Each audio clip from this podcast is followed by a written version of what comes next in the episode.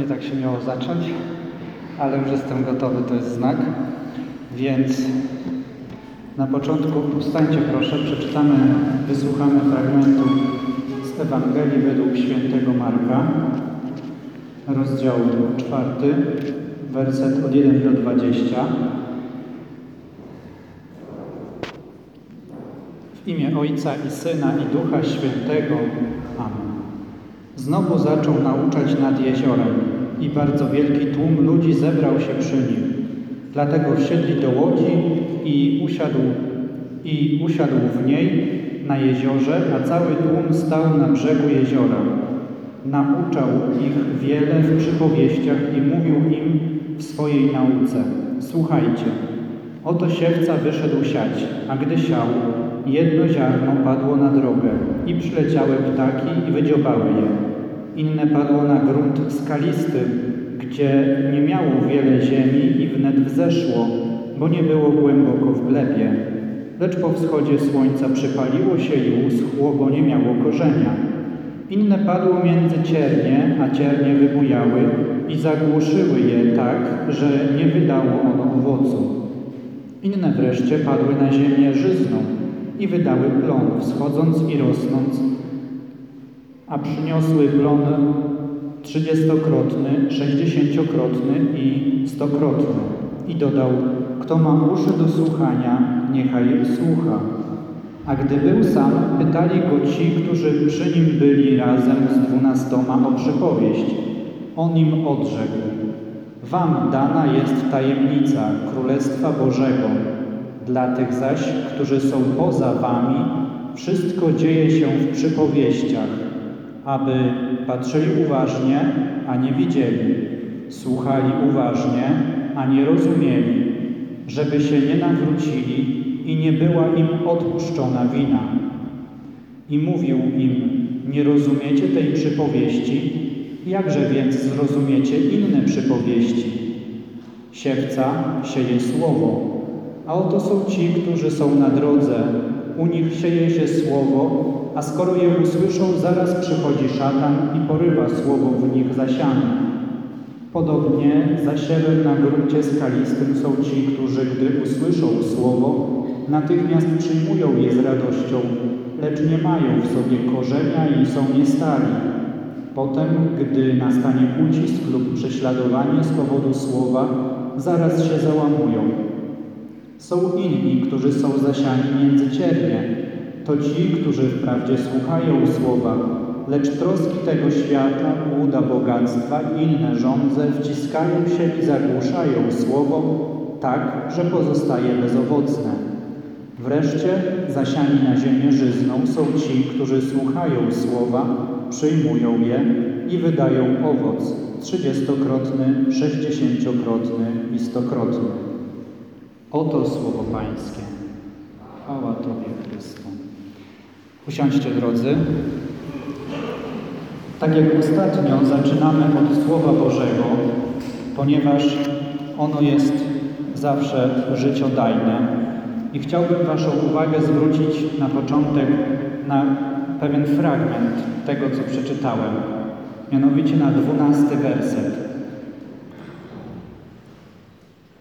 On brzmi tak: aby patrzyli oczami, a nie widzieli, słuchali uszami, a nie rozumieli, żeby się nie nawrócili i nie była im wydana tajemnica. Dlatego Jezus mówi, że naucza w przypowieściach. Jego wolą wcale nie jest to, żeby Jego nauka była niezrozumiała, czyli żeby ktoś patrzył, a nie widział, słuchał, a nie rozumiał, żeby się nie nawrócił i nie została mu wydana tajemnica. Jego wolą jest co innego. I On daje swoją naukę w sposób bardzo nienarzucający się, czyli daje ją w obrazach, w przypowieściach i zaprasza do przyjęcia jej, do zaangażowania się, żeby tą naukę zrozumieć. Ci, którzy się nie zaangażują, ci, którzy e, będą ją odrzucać przez swoją przewrotność, czyli jakieś lekceważenie, odrzucenie tej nauki, bo może niektórym wydaje się zbyt banalna lub zbyt trudna, to ci będą patrzeć, a nie będą widzieć, słuchać, a nie będą, a nie będą słyszeć i się nie nawrócą. Nie nawrócą się dlatego, nie usłyszą dlatego i nie zobaczą dlatego, że odrzucają tą naukę, a nie dlatego, że ona jest e, nie do zrozumienia, nie do przyjęcia i nie do zobaczenia. Już ostatnio na katechezie mówiliśmy sobie o tym, e, to jest właśnie siewca nasz, e, mówiliśmy sobie o tym właśnie, co dzisiaj słyszymy, o mistagogii, czyli o wtajemniczeniu, wprowadzeniu w tajemnicę naszych dzieci. To naszym zadaniem wychowawców w ogóle słowo mistagogia jest podobne do słowa pedagogia. Pedagog e, od greckiego, od, słowo pochodzi od greckiego słowa, które składa się z dwóch słów. E, chłopiec i prowadzący, paidagogos, czyli ten, który prowadzi dziecko, pedagog. Mistagogia to jest ten, który, czy mistagog, to jest ten, który wprowadza w tajemnicę, misterium, tajemnica, gogei, właśnie wprowadzać, mistagogia wprowadzać w tajemnicę. My jesteśmy, można by tak powiedzieć, pedagogami, którzy mają być mistagogami, czyli jesteśmy tymi, którzy mają nasze dzieci tak prowadzić, żeby je wprowadzić w tajemnicę, żeby one właśnie umiały patrzeć i widzieć, żeby umiały słyszeć i usłyszeć, i żeby się nawróciły i żeby im dana była tajemnica, do zrozumienia im była dana. Więc to jest ta mistagogia. E, słowo mistagogia jest też używane w ogóle w świeckim kontekście, czyli nie religijnym. To jest po prostu czasem pewien rytualny akt, e, proces, który musi przejść dana osoba, żeby wejść do danego środowiska. I na przykład tutaj mam właśnie taki e, filmik, e, który przedstawia taki mistagogiczny obrzęd, czyli obrzęd wtajemniczenia pewnego człowieka do pewnej grupy japońskich, e, nie wiem, wojowników, czy, czy jakby tak można to było nazwać. Obejrzyjmy go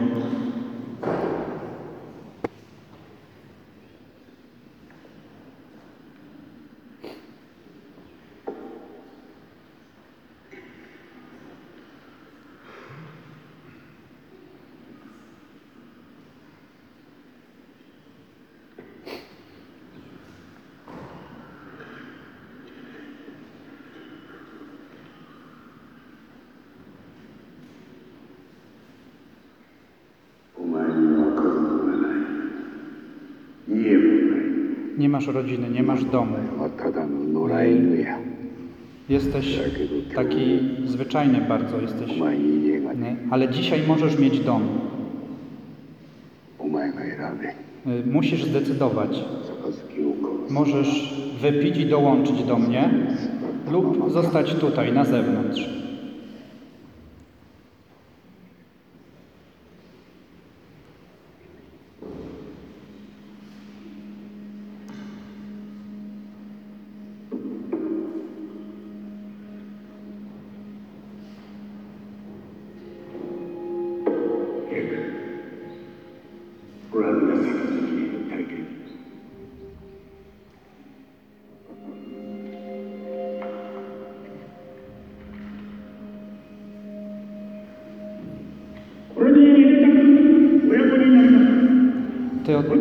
Stałeś się Ojcem, a On Synem. Każdy z nas klaśnie. Gotowi? Gratulacje. To jest właśnie obrzęd wtajemniczenia. On w wielu różnych kulturach występuje na różny sposób e, i e, chrześcijanie też mają coś takiego. Takim obrzędem wtajemniczenia są trzy sakramenty. One tak się nawet nazywają sakramenty wtajemniczenia chrześcijańskiego: chrzest, bierzmowanie i Eucharystia. E, Wasze dzieci przy, przygotowują się do tego sakramentu Eucharystii. On jest drugim w kolejności po chrzcie, sakramentem wtajemniczenia e, chrześcijańskiego. I ostatnio mówiliśmy sobie, tutaj jest to tylko takim pewnym przypomnieniem, że za tą mistagogię dzieci odpowiedzialni są rodzice. Oczywiście między innymi, prawda, ale my tutaj się na tym najbardziej skupiamy. I ta mistagogia powinna dokonywać się w rodzinie. Mistagogia dokonywać się powinna w rodzinie. Ostatnio było dużo o tej mistagogii. Dzisiaj chciałbym troszeczkę, nie dużo, ale troszeczkę o rodzinie powiedzieć.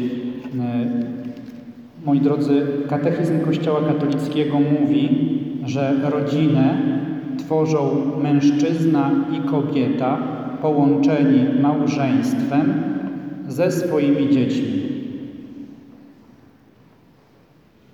Trzy, trzy elementy proste: mężczyzna i kobieta, małżeństwo i dzieci.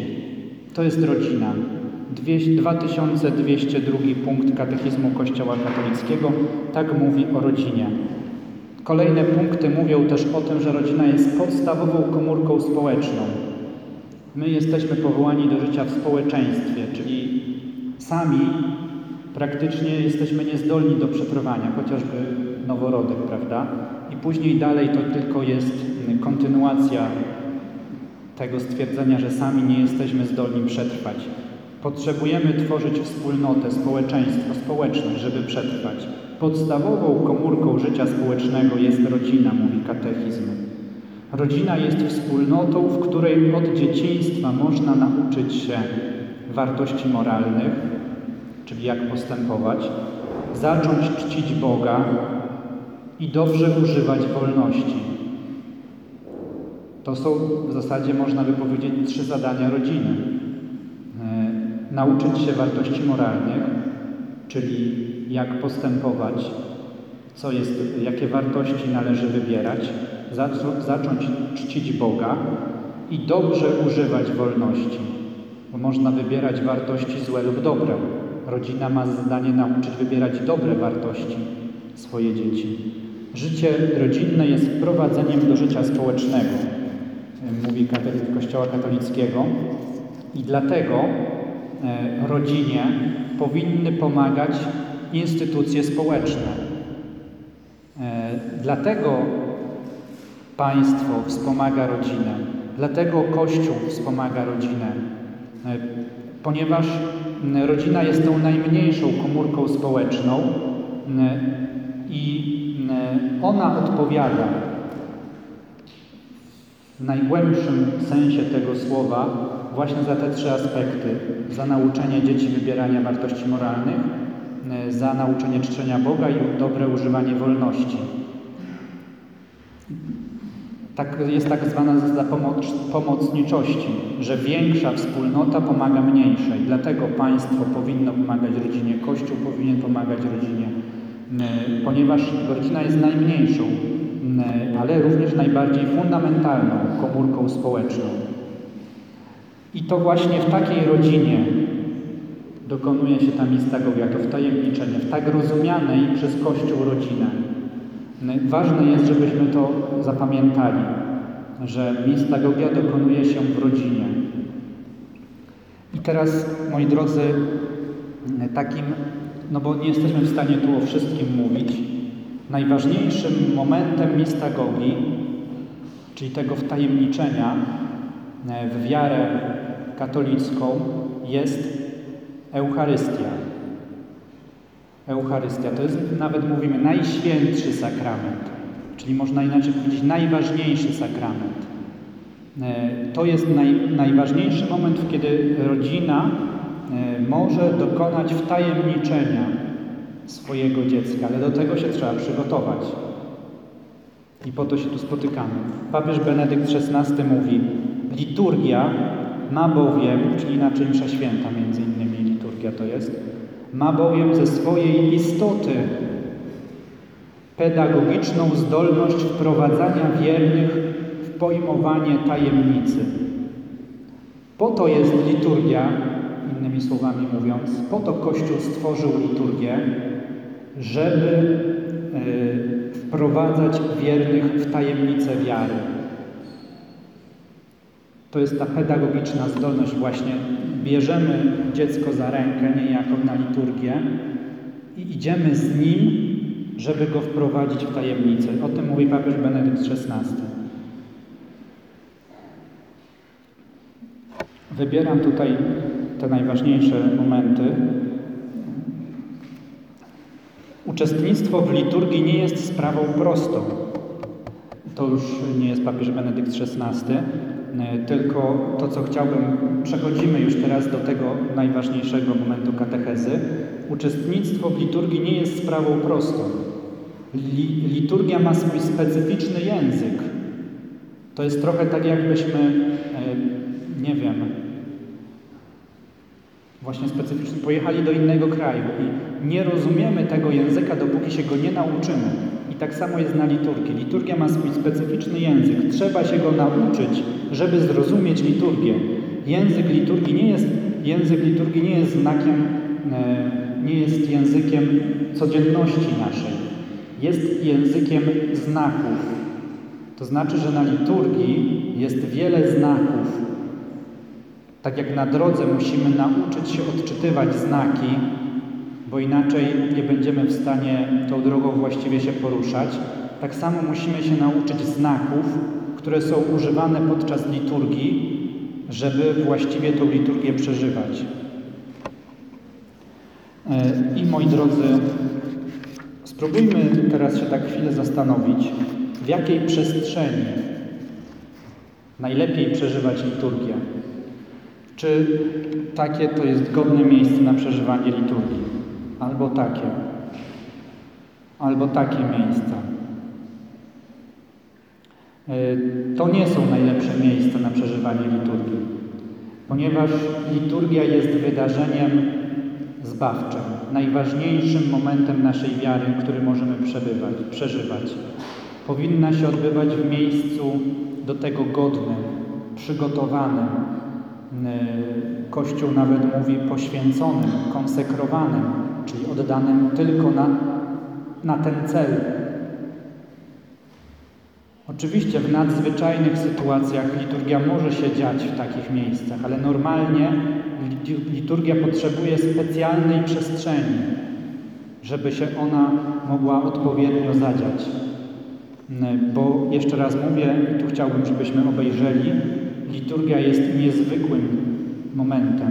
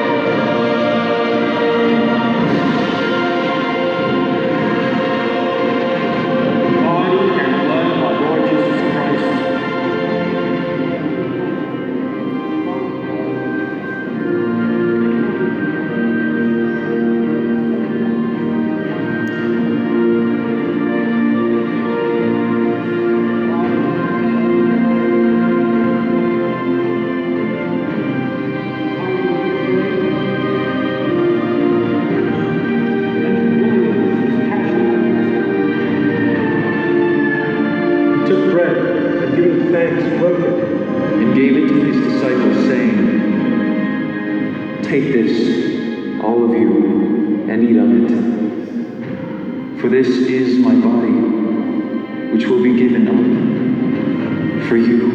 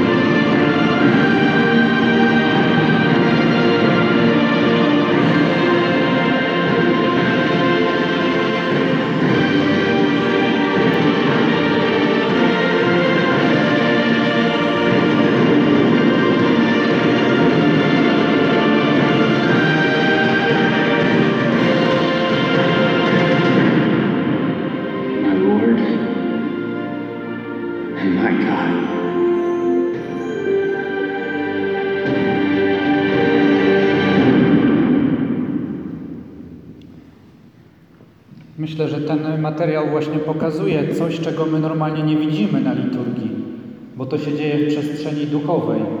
Ale właśnie coś takiego dokonuje się na liturgii i dlatego do tego potrzebna jest odpowiednia przestrzeń, żeby e, człowiek mógł się skupić do, e, na, na tych wszystkich rzeczach, które się dzieją podczas liturgii. Dlatego potrzebne jest godne miejsce do sprawowania liturgii. I takim Kościół nasz jest też. On został konsekrowany, poświęcony i oddany właśnie e, na wyłączny użytek e, dla Boga, dla szerzenia Jego czci. I Kościół, moi drodzy, e, daje konkretne wskazania, jak powinien wyglądać, jak powinna wyglądać przestrzeń sprawowania liturgii. Ale to nie jest dla nas najważniejsze. Ważne, ważniejsze jest dla nas to, że to, co znajduje się w Kościele, już samo to coś znaczy, o czymś nam mówi. Zanim jeszcze w tej przestrzeni się coś zacznie dziać, my wchodząc w tę przestrzeń, już mamy szansę doświadczyć tajemnicy, doświadczyć misterium, to misterium zrozumieć. I tak na przykład w prezbiterium, czyli właśnie w tym głównym miejscu świątyni, są dwa ośrodki. Jeden to jest ośrodek Słowa Bożego, czyli ambona, y, zaraz powiemy więcej, a drugi to jest ośrodek y, ofiary, czyli ołtarz. To są dwa centralne miejsca prezbiterium. Samo słowo prezbiterium oznacza miejsce, z którego głosi się Słowo Boże, gdzie pełnią swoje funkcje prezbiterzy, dlatego prezbiterium. Prezbiter to jest y, kapłan, mówiąc naszym językiem, tak najprościej tłumacząc. Ołtarz. Y, Sam ołtarz, sam ołtarz jest symbolem Chrystusa. I to jest bardzo ważne już stwierdzenie. Kiedy przychodzi procesja na początku liturgii do ołtarza, oddaje cześć ołtarzowi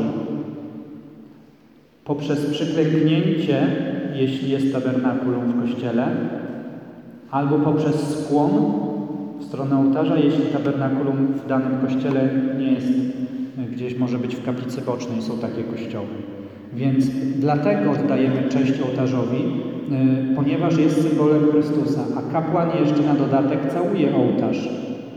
Tak jak my idziemy do bliskich znajomych, witamy się przez pocałunek, tak samo właśnie dzieje się na początku liturgii. To jest znak, prawda? Y, Właśnie, że przywitamy się z Chrystusem. I zaraz na samym początku liturgii potwierdza się to słowami: Pan z wami, Pan jest tu. E, Bóg jest tutaj, albo łaska Ducha Świętego, Boga Ojca, Syna, niech będzie z wami. Miłość Boga Ojca niech będzie z wami. To znaczy Bóg jest tutaj. Te słowa nam zaraz na samym początku mówią. E, Kapłan oddaje cześć ołtarzowi właśnie dlatego, że ołtarz jest symbolem Chrystusa. Ambona to jest kolejne bardzo ważne miejsce, a przy ołtarzu jest krzyż. On powinien być albo właśnie przy, na ołtarzu, albo w okolicy ołtarza. Tutaj mamy na ścianie głównej krzyż, ponieważ on nam ma przypominać o tym, że ołtarz, na ołtarzu dokonuje się to, co dokonało się na krzyżu. Ołtarz to jest miejsce ofiary, a jedyną ofiarą, którą my dzisiaj składamy jako katolicy, jest ofiara z Jezusa Chrystusa. Bo On wszystkie ofiary, które dawniej składano ze zwierząt, z ziół, y, różnych pierwocin, czyli zbiorów zebranych w pierwszej kolejności, przynoszono do świątyni. Y, Jezus te wszystkie ofiary starotestamentalne zastąpił sobą i stał się jedyną ofiarą, którą my od momentu Jego śmierci na krzyżu składamy codziennie Bogu. I dlatego krzyż, żeby o tym nam przypominał też. Ambona to jest drugi ośrodek y, w prezbiterium. Z niej odczytywane jest Słowo Boże. Y, Samo słowo ambona pochodzi od tego, że to jest miejsce podniesione. To znaczy takie, z którego wszyscy mogą słyszeć. Dawniej, tutaj mamy na tym zdjęciu, y, dawniej ambona była gdzieś w połowie kościoła i wychodziło się ponad, y, po schodach, tak, ponad tłum, żeby ten dźwięk, który nie był wzmacniany mikrofonami dawniej, docierał do wszystkich. Dzisiaj ambona jest w prezbiterium, z jednej względu, praktyczny wzgląd to jest to, że mamy mikrofony, ale to też ma pewne swoje teologiczne znaczenie, że ona jest w tym miejscu najświętszym, że i to bym chciał, żebyśmy zapamiętali, że Słowo Boże e, jest bardzo ściśle złączone e, z Eucharystią i ze sakramentem. Bez Słowa Bożego żaden sakrament się nie wydarzy. Żeby była Eucharystia, musi być słowo, bierzcie i jedzcie, to jest ciało moje, oraz chleb, tak? Czyli Słowo Boże, które słyszymy i materia sakramentu, czyli chleb i wino. Dlatego Słowo Boże jest nierozerwalnie złączone y, z każdym sakramentem, które Kościół sprawuje i po to jest też ambona, właśnie ona służy temu, żeby to Słowo Boże miało swoje miejsce, z którego będzie można odczytywać je w trakcie liturgii. Jest też jeszcze miejsce przewodniczenia, tak się to nazywa, czyli miejsce, na którym siedzi prezbiter albo y, biskup. To jest też szczególne miejsce. Ono ma za zadanie podkreślić, że tam siedzi ten, który przewodniczy liturgii, a kapłan na liturgii e, przejmuje rolę Chrystusa. E, nawet nazywa się kapłana sprawującego liturgię Alter Christus, czyli drugim Chrystusem, ponieważ i to też jest znak. Kiedy patrzymy na kapłana przewodniczącego, przewodniczącego liturgii, to tak jak gdybyśmy patrzyli na Chrystusa. I to też można dzieciom tłumaczyć. Po to to wszystko tutaj pada, żeby właśnie przekazywać to dzieciom dalej. Dlatego najbardziej to alter Christus, czyli że kapłan jest drugim Chrystusem, wyraża się w momencie konsekracji, który mówi kapłan, bierzcie i jedzcie, to jest ciało moje. On to mówi w zastępstwie za Chrystusa niejako, tak? Mówi to jako Chrystus. Bierzcie i pijcie, to jest krew y, moja. Więc to miejsce przewodniczenia ma nam podkreślić, że tam siedzi ktoś ważny, ktoś, kto obrazuje nam Chrystusa podczas sprawowania liturgii. W prezbiterium jeszcze chciałbym, żebyśmy to dokończyli. Oprócz miejsca przewodniczenia, ołtarza i ambony jest często też tabernakulum, czyli miejsce przechowywania Najświętszej Eucharystii. I warto o tym rozmawiać z dziećmi, po co jest tabernakulum i co tam jest. I żeby ta nazwa też była dla nich znana, że tabernakulum jest po to, żeby adorować Pana Jezusa obecnego pod postacią chleba. Przychodzimy do kościoła i możemy się pomodlić przy Jezusie obecnym e, pod postacią chleba w tabernakulum. Więc tabernakulum jest bardzo ważnym miejscem. Mm, Przy tabernakulum pali się wieczna lampka. Ona się pali tam tylko wtedy, gdy jest obecny Najświętszy Sakrament. Ona jest znakiem, ale ona też ma swoje jeszcze inne znaczenie.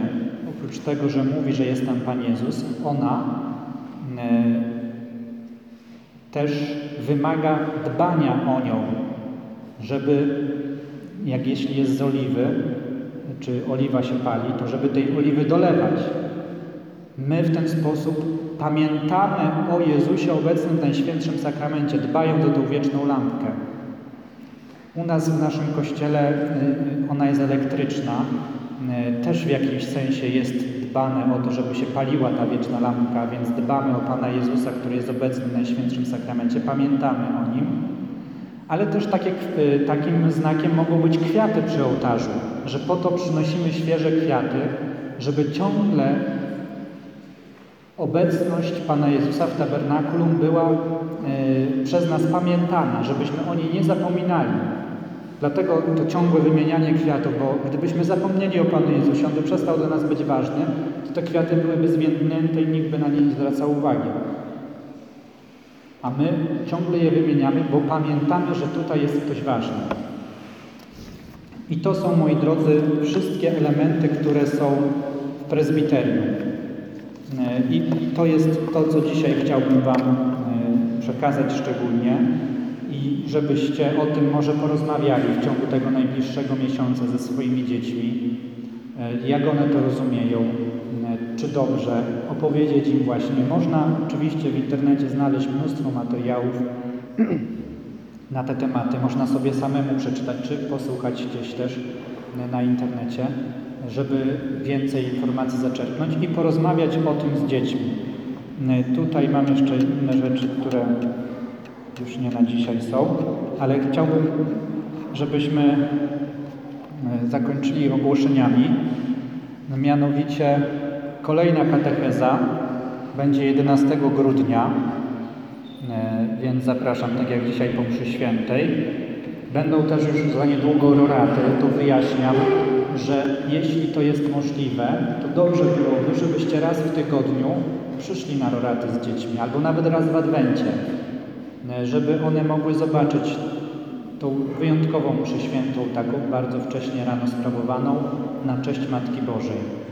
E, oczywiście można codziennie przychodzić i są tacy, którzy codziennie przychodzą. Roraty są o godzinie 6 rano od poniedziałku do soboty w Adwencie. Niedziela Adwentu jest za dwa tygodnie, pierwsza niedziela Adwentu. E, I chciałbym zapytać, czy jakaś decyzja w sprawie fotografa i kamerzysty, nie wiem, czy rozmawialiście w jakiś sposób między sobą, czy są jakieś głosy, może nie wiem, w trójkach klasowych, czy, czy w jakimś e, kontekście ktoś poruszał ten temat z Was? Jeszcze nie. To jest bardzo ważny temat, bo nie możemy zostawić tego na koniec.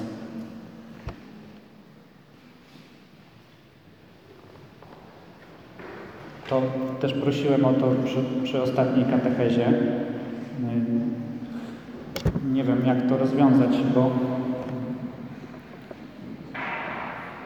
bo tak jak mówię, ja mogę zarezerwować fotografa i kamerzystę. E, I nie chcę, żeby się stało tak, jak czasem się dzieje, że później e, w marcu czy w kwietniu jeszcze lepiej, to jest w kwietniu, jak przyjdzie ktoś i powie, że proszę ojca, bo my chcemy swojego fotografa. Ja teraz muszę odwołać mu tego fotografa, którego zarezerwowałem, a on też y, planuje sobie pracę, to znaczy, że ten termin zostanie pusty bo już trudno, żeby znalazł w ostatniej chwili ten termin, e, żeby jakoś zapełnił. Więc nie wiem, jakieś pomysły, jak to rozwiązać? Czy ja mam zarezerwować? No bo ci, którzy tutaj są, to są jakoś zainteresowani, rozumiem, i według mnie możemy podjąć decyzję tutaj w naszym gronie i po prostu ją później respektować, bo ci, których tu nie ma, to znaczy, że albo nie są zainteresowani, a, a jak komuś losowy przypadek wypadł, to i tak to jest mniejszość pewnie, że nie mógł tu być.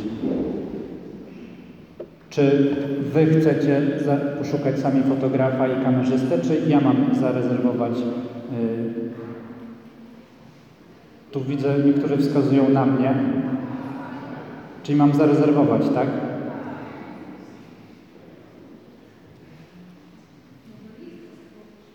Proszę? No to kto jest zainteresowany, to taką listę tworzymy y, już przed komunią, wtedy kiedy jest składka ogłoszona gdzieś tam y, w marcu. Tą składkę proszę o zebranie na fotografa i kamerzystę gdzieś y, w okolicach Wielkanocy. Ale to zazwyczaj jest tak, że na fotografa jest 99%, a na kamerzystę jest około 50% zainteresowania. Y, Więc to tak jest mi nawet nie chodzi o to teraz osobowo, żeby wiedział kto, bo, bo to jest niepotrzebne, bo tak czy tak kamerzysta i fotograf będzie, e, tylko chodzi o to, żeby zająć termin tego kamerzysty i fotografa. Więc umówmy się, moi drodzy, w ten sposób, że e, kamerzystę zarezerwuję tego, który był w tamtym roku. E, Nie miałem żadnych głosów negatywnych e, po, po, po tamtym roku. E, Czyli to, to jest taki pan, który kręci też w innych wielu parafiach. I fotografa też zarezerwuję tego pana, który robił od wielu, wielu lat tutaj w naszej parafii zdjęcia. Pan y, nazywa się, mm, przypomnę sobie na K, nazwisko Ko, No w każdym razie tego pana, który przez wiele lat robił y, zdjęcia w naszej parafii, y, w tamtym roku on nie robił zdjęć, bo właśnie wynikła taka sytuacja, że, że tuż przed była zmiana y, i to było niefajne. Dlatego teraz, no mówiłem o tym w październiku i teraz y, o tym też mówię. Podejmujemy taką decyzję, że ja zarezerwu, zarezerwuję Gdyby była jakaś wątpliwość co do tej decyzji, to jeszcze ostatecznie w grudniu możemy ją zmienić. Dobrze, więc powiedzcie tam dalej, napiszcie. To mogę podać, napisać na blogu jak najszybciej, napiszę gdzieś tam. Ale to no, dobrze, napiszę. Y, Bo pewnie się zmieniły co do tamtego roku. W tamtym roku, nie wiem czy będę pamiętał, chyba 65 był film na pendrive'ie i 55 chyba był fotograf, y, też na pendrive'ie. I chyba było coś wywołane, jakieś dwa, trzy zdjęcia, jeśli dobrze pamiętam. To były takie koszty.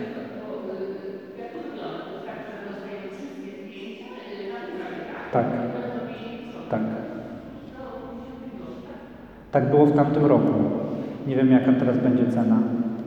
Więc zapytam fotografa i kamerzystę i napiszę na blogu, dobrze?